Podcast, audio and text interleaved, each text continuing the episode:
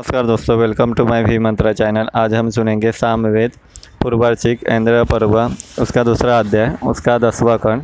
चलिए शुरू करते हैं। हे यजमानो इंद्र हमारा बेड़ा पार लगाने वाले हैं।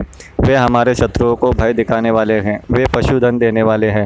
वे अन्नधन देने वाले हैं। मैं उनकी सदा स्तुति करता हूँ।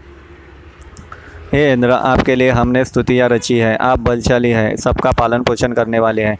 वे स्तुतियाँ आप तक पहुँची। सोम पीने वाले इंद्र ने उनका भी सेवन किया।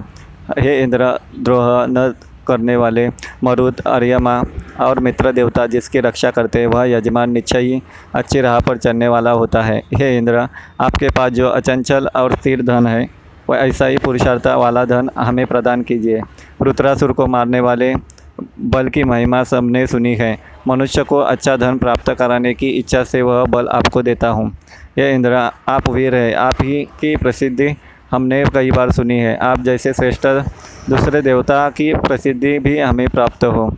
यह इंद्र, दही और भुजे हुए सत्तुओं वाले यज्ञ के परोडोज की हम हवी हम मंत्र के साथ समर्पित कर रहे हैं। आप इस सोम को प्राप्त काल ग्रहण कीजिए।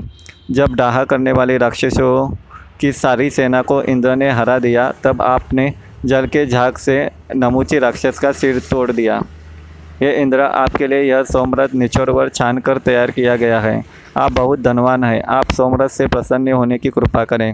हे इंद्र आप तेजस्वी व धनवान हैं। आसन पर शुद्ध सोमरस रखा हुआ है। आप कुशासन पर बैठिए। सोमरस पीजिए। स्तुति करने वालों को सुख दीजिए। इस तरह ये खंड समाप्त होता है। अगला खंड अगले पार्ट में लेके आऊँगा। Please follow my channel. Thank you.